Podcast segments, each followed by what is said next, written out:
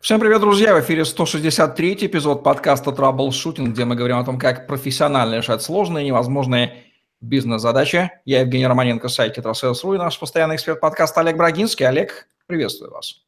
Евгений, доброго дня. Олег Брагинский, гений эффективности по версии СМИ, основатель школы трэблшутеров, директор бюро Брагинского, кандидат наук, доцент, автор двух учебников – 10 видеокурсов и более 8 сотен статей. Работал в пяти государствах, руководил 190 проектами в 23 индустриях 46 стран. 20 лет работал в компаниях Альфа Групп, один из наиболее просматриваемых людей планеты, сети деловых контактов LinkedIn. Прототипирование, эффективное прототипирование, прототипы – тема нашего сегодняшнего выпуска. Достаточно техническая, но интересная тема. Постараемся расширить ее применение в целом до жизненных навыков. Наши прототипы есть во многих абсолютно отраслях. Олег, что мы будем понимать под этим термином прототип? Прототип от греческого протос – первый, и типос – это отпечаток, оттиск, первообраз. Это быстрая черновая реализация базовой функциональности для анализа работы системы, алгоритма, э, формулы, э, чего угодно. На этапе прототипирования малыми усилиями мы создаем обычно работающую систему. Возможно, неэффективно, с ошибками, не в полной мере.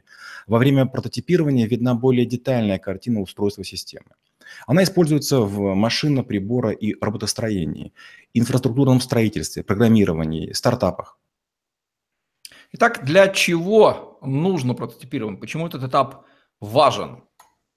Прототипирование нередко считают важнейшим этапом разработки. После него обязательно идут этапы пересмотра архитектуры, разработки, реализации и тестирования конечного продукта.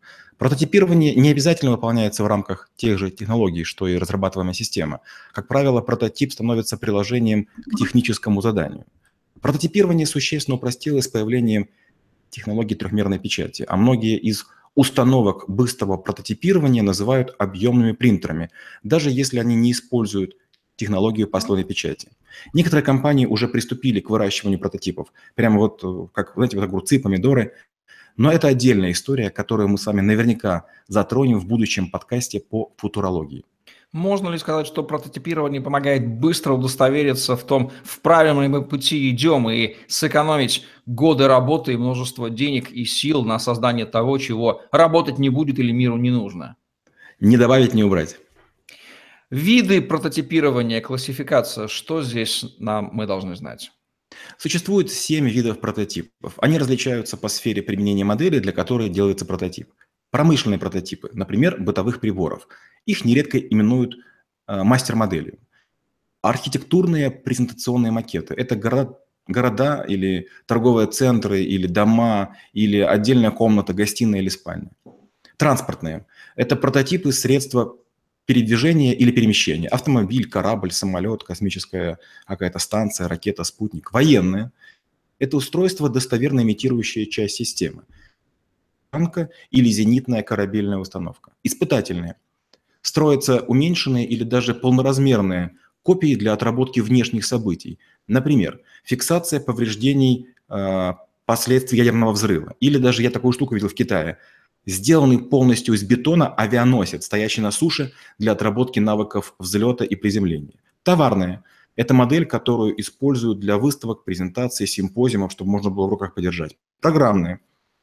Нередко это имитация дорогих процессов а, в сложных средах, допустим, стыковки космических модулей, разрыва пластов Земли при добыче сланцевой нефти, разбор городских завалов после потенциального землетрясения, реконструкция аварий для выяснения причин.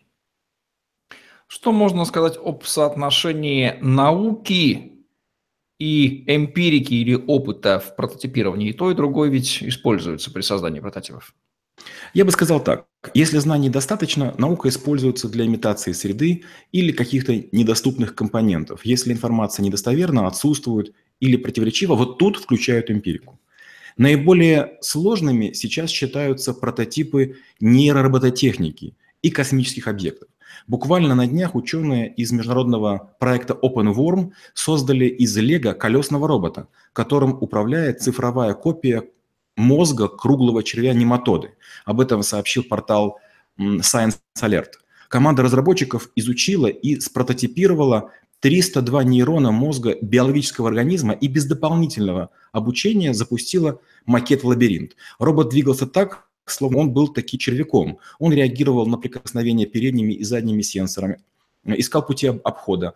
А, кстати, потребовалось три года, чтобы достичь такого результата, при том, что, как я сказал, уже картина мозга червя была готова в 2014 году. Так постепенно мы дойдем и до прототипирования мозга человека. Дай бог, чтобы наши мозги, сами Евгений, были первыми. Что мы должны знать о требованиях в целом к прототипам и процессу прототипирования? Считается, что есть четыре качества, которым должен обладать эффективный прототип. Первое. Этап создания прототипа не должен быть затяжным. То есть его нужно сделать быстро для того, чтобы проверить. Если прототип строит дольше или затратнее, чем оригинал, то это никакого смысла нет. Такое, кстати, бывает. А, второе. Эффективные прототипы обычно одноразовые. Они доносят идею до заинтересованного лица, а после того, как идея продана, а, прототип мог быть полностью отвергнут, перестроен или заменен. А дальше. Эффективные прототипы сфокусированы. Обращаются внимание на какие-то сложные части при их создании, ищутся типовые ситуации и известные поведенческие теории. И еще одна важная характеристика – это следует обращать внимание на элементы взаимодействия, которые принесут пользу продукту. То есть если потребитель, взаимодействуя с прототипом, демонстрирует какое-то поведение, то, возможно, его следует считать э, абсолютно нормальным, естественным и обычным для работы потом уже с оригинальным продуктом. Каковы правила процесса прототипирования? О, это замечательный вопрос. Многие забывают вообще, для чего это делается, как это делается и почему это делается. Первое.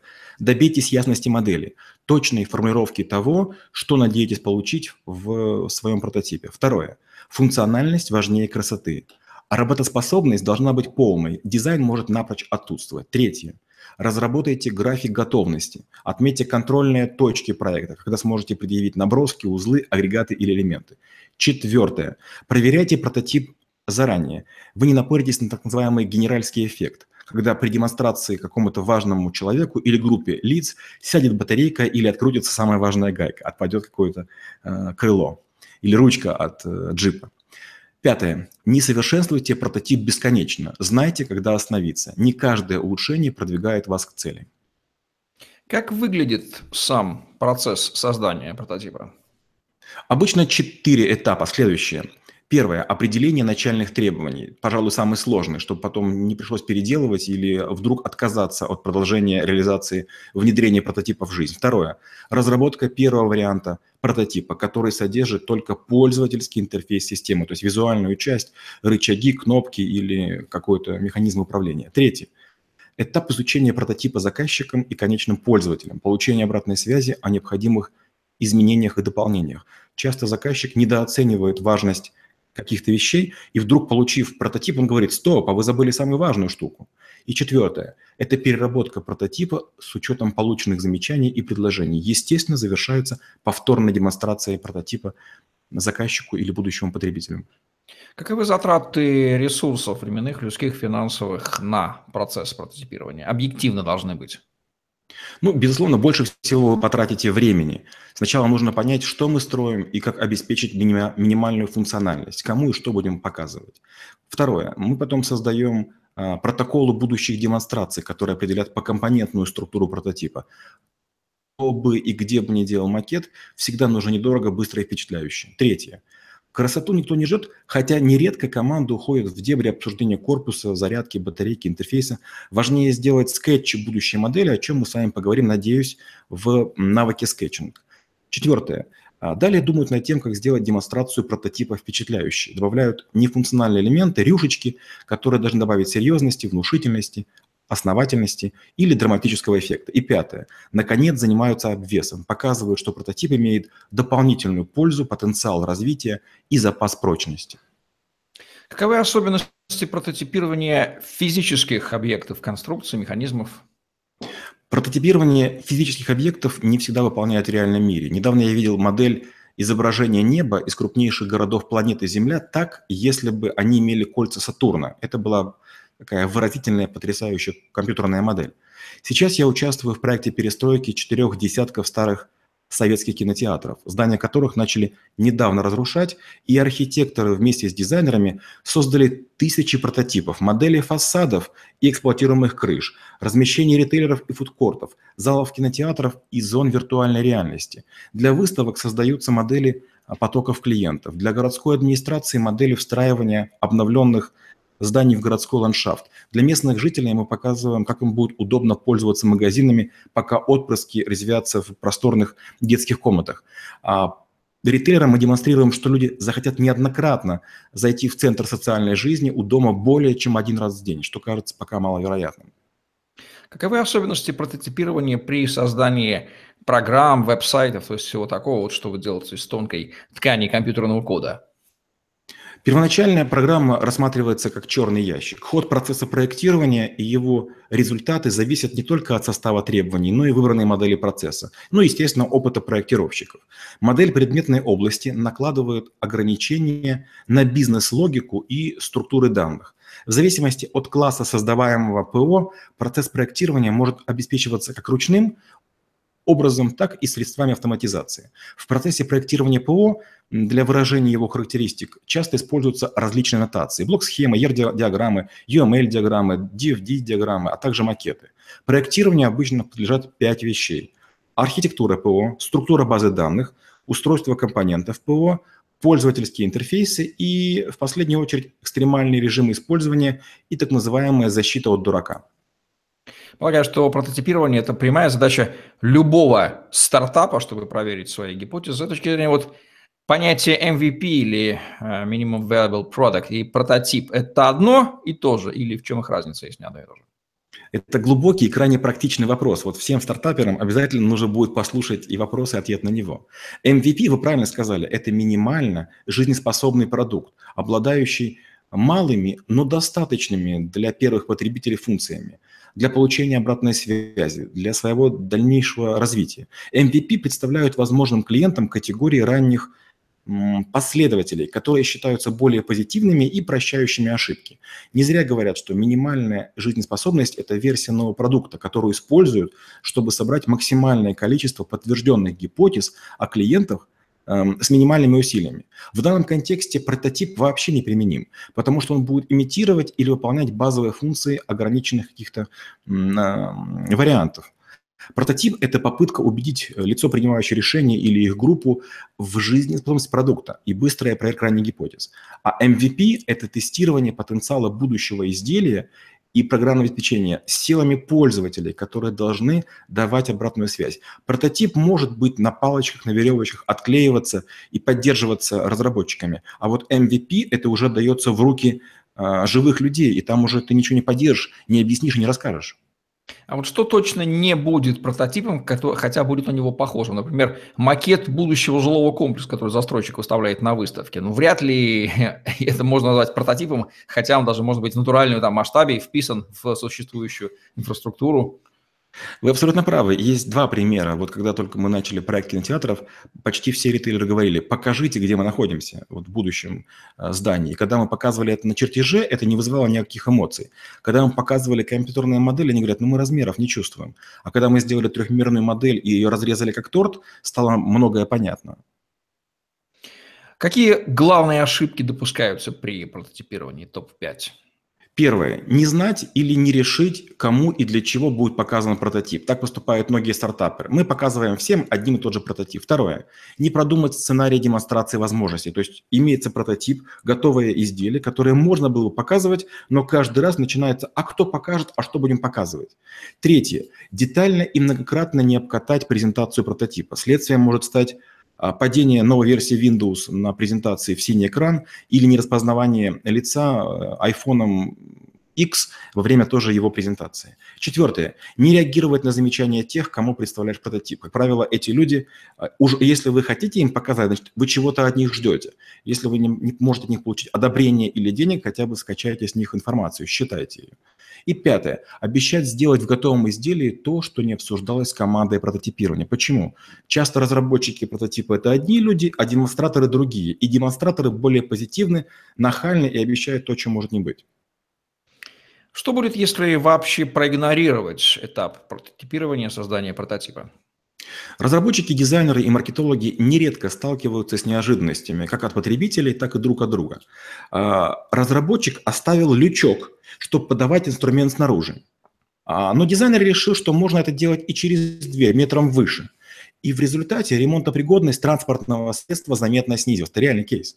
Программист сознательно сделал кнопку интерфейса чуть иначе, чтобы пользователи не промахивались. Но маркетолог на коробке программного пакета потребовал изменить дизайн макета интерфейса в фотошопе. Стало все красиво, системно, по полочкам. Но пользователи, обнадеженные разработчиками в форуме, возмущен, возмущенно отказались приобрести новую версию, посчитав, что их обманули, компания распалась. Тоже реальный кейс. И тут мы приходим к пониманию того, что прототипов может быть много. Изделий, упаковки, рекламы, коммуникационных сообщений. Их будут создавать разные команды, которые должны много общаться, чтобы выступать единым фронтом и не мешать друг другу, а усиливать общий эффект и единое впечатление.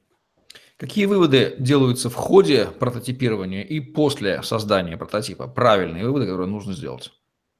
В зависимости от вида прототипирования возможны серии разных выводов. Первое. При традиционном решается изменить или оставить в прежнем виде очередную стадию прототипа. При а, эволюционном переходить ли к следующему очередному этапу или улучшать состояние текущего, текущей фазы прототипа. При инкрементальной модели какие улучшения прототипа более многообещающие и вот необходимо сейчас их вставлять. И при экстремальном прототипировании как можно замазать зияющие дыры, скрасить острые углы, нивелировать э, чересчур торчащие недостатки. Какова судьба прототипа после того, как он выполнил свою функцию? Есть несколько подходов к отжившим прототипам. Большая часть зрелых компаний отправляют их в музей, ведь мыслят категориями долгого срока жизни и заранее гордятся результатами будущего продукта, для которого прототип выступил дедушкой, который потом покажут в музее. Новички обычно забрасывают прототип, потому что использовали его только для получения гранта, бюджета или одобрения и рассматривали как неизбежную потерю времени. Мол, ну надо сделать, чтобы проект получил путевку в жизнь. Сделаем. Опытные команды. А, они обычно разбирают прототип на составляющие для новых использований, ведь работу над каждым изделием они держат в голове, что так по итогу поступят. Они создают как будто бы конструктор разных элементов. Бюджетные организации складируют и повторно прототипы не используют. Текущий заказчик оплатил сегодняшний, завтрашний просканируют, вернее, проспонсируют будущий. Будем мы напрягаться а, и, и думать, как хранить, складировать. Зачем? Зачем вообще заниматься обереганием этого старья от влаги и пыли? Пускай валяется. Разработчики ПО – это известные скряги. Раз код был написан, картинки созданы, библиотеки спроектированы, нужно их обязательно поместить в архив. Вдруг пригодятся. Сам такой и неоднократно это спасало спустя долгие годы. А кто, собственно, осуществляет прототипирование и каковы их квалификации и опыт должны быть? Сценарий может отличаться. Иногда это делает наиболее опытный инженер, разработчик или группа. Нередко прототипирование проходит на конкурентной основе, когда несколько команд соревнуются в и бюджетах. Сначала за прототип, затем за создание продукта. По похожей модели, кстати, нередко проходят хакатоны. Слово образовано из скрещивания хакера и марафона. Это, конечно, маркетинговая уловка. Хакеры программ почти не пишут, и марафоны тем более не бегают. Это конкурсы, как правило, компаний из финтеха, которые надеются собрать хорошие идеи команд программистов, обкатать их за короткий срок, когда разработчики почти не спят два или три дня и выдают на гора интересные прототипы. Наиболее многообещающим предоставляется помещение, техника и финансирование, что нередко приводит к появлению прорывных новых решений. Как обучаться прототипированию? Вот тут, похоже, вы меня застали врасплох.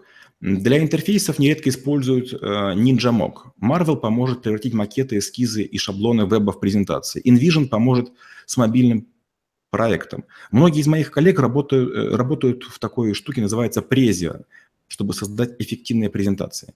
Лично я использую майкрософтовский, каким бы сложным ни казались задачи. Я считаю своей фишкой. Каждый может нанять дизайнера, потратить деньги, сделать красивые картинки. Я считаю так, если идея хорошая, то обычных скетчей должно и хватить.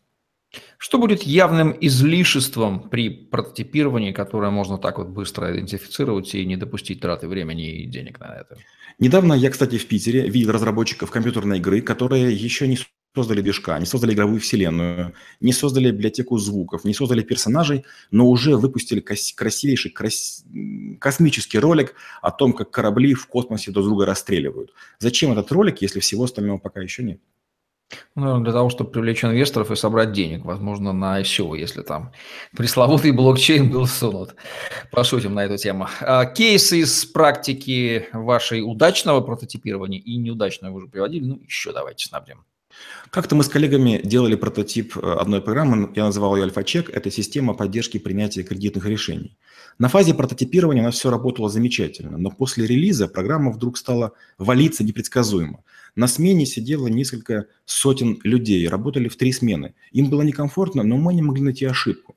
Алгоритмы прототипа работали безукоризненно. И случайным образом мы вдруг выяснили, что ошибку и крах выполнения программы вызывали анимированные картинки, которые мы ставили для развлечения андеррайтеров. Мол, им скучно, пока система работает, там, значит, какие-то картинки будут что-то показывать. Кто бы мог подумать, что такие безобидные рюшечки будут приводить к такому драматизму.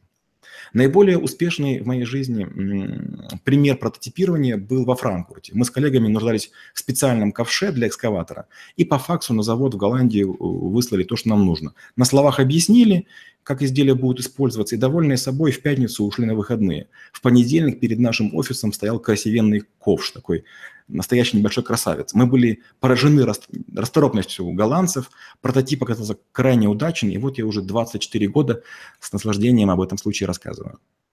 Имеет ли прототипирование национальные особенности или инженеры во всех странах везде есть толковые? Э, к сожалению, особенности есть. А, меня всегда индусы поражали. Они из палочек, веревочек, картонок и ржавых реек могут соорудить любую технику и не будут стесняться показывать ее людям в дорогих костюмах. Американцы обычно шарашат навороченную компьютерную модель и показывают ролик с разных ракурсов. То есть прототипы у них, как правило, даже не визуальные, чтобы можно было их с разных ракурсов рассмотреть, а представительские такие из серии «Вот так это будет красиво выглядеть». Французы и англичане любят показывать процесс сбора и использования прототипа. Это такие бэкстедж, то есть как э, соединялись компоненты, сложность наращивалась. Азиаты для электроники обычно показывают, насколько чистые цеха, халаты работников, быстрые руки сборщиков и послойный процесс монтажа печатных плат. Славяне в лучшем случае сделают чертежи. Причем замечал, что бумажные, сделанные на кульманах, убивают западных акул бизнеса с одного выстрела. Они не верят, что еще остались люди, способные создавать двойное проницание карандашом, не подсматривая в компьютер. Вот так вот. Винтажное прототипирование ведем такой термин, встречающийся славянских на постсоветских пространствах. Какие главные рекомендации мы должны дать нашим зрителям по поводу прототипирования, Олег? Первое. Помните о физических свойствах среды и материалов. Второе. Создавайте правильные или масштабированные размеры. Третье. Поговорите с пользователями, потенциальными потребителями и неудачниками, у которых не получилось сделать нечто похожее из того, что делаете вы. Четвертое. Не жалейте денег на создание правдоподобного прототипа. Это может быть малой платой за невступление в провальный проект. И пятое. Слушайте каждого, кто окажется рядом. Реагировать не обязательно, но, пожалуйста, обдумывайте услышанные или прочитанные слова. Вдруг в них есть хотя бы малейшее зерно полезной истины. Что нужно добавить к этой интересной теме под финал? Ну, часто мы говорим о том, что нечто глобальное будем делать. Даже, например, какая-то свадьба, на которой будут салаты. Но вот если вы хотите заказать, не важно, что изделие техническое или салат, пускай он приготовит маленькую порцию. У меня такое было неоднократно, даже во время проведения конференции, когда рассказывают, как все будет вкусно, слюнки текут, а потом приносят тестовые блюда, а они не очень хороши. Прототипирование не только для инженеров. Прототипирование подходит для всех, для деток, для домохозяек, для абсолютно кого угодно. Используйте прототип как малую плату за то, чтобы потом не было разочарований. Кстати, известна история случаи, что создание прототипа предотвратило возможные миллионные убыточные расходы или даже конфуз или будущие катастрофы, чтобы было быстро выяснено на этапе прототипирования. От этой идеи отказались. Да, такие случаи были. Они были с мостами, они были с э, летательными аппаратами, и они были с э, двигателями некоторыми. Некоторые прототипы взрывались, самолеты не взлетали или не могли сесть, и некоторые мосты не выдерживали нагрузки, и это привело к тому, что от них отказались. Не откажу себе в удовольствии спросить вот такой вот необычный вопрос. Совместная жизнь пары до брака – это прототип будущей семейной жизни? Прекрасный вопрос. Мне кажется, что да. Но хотя, если честно, скорее это такая, знаете, демоверсия.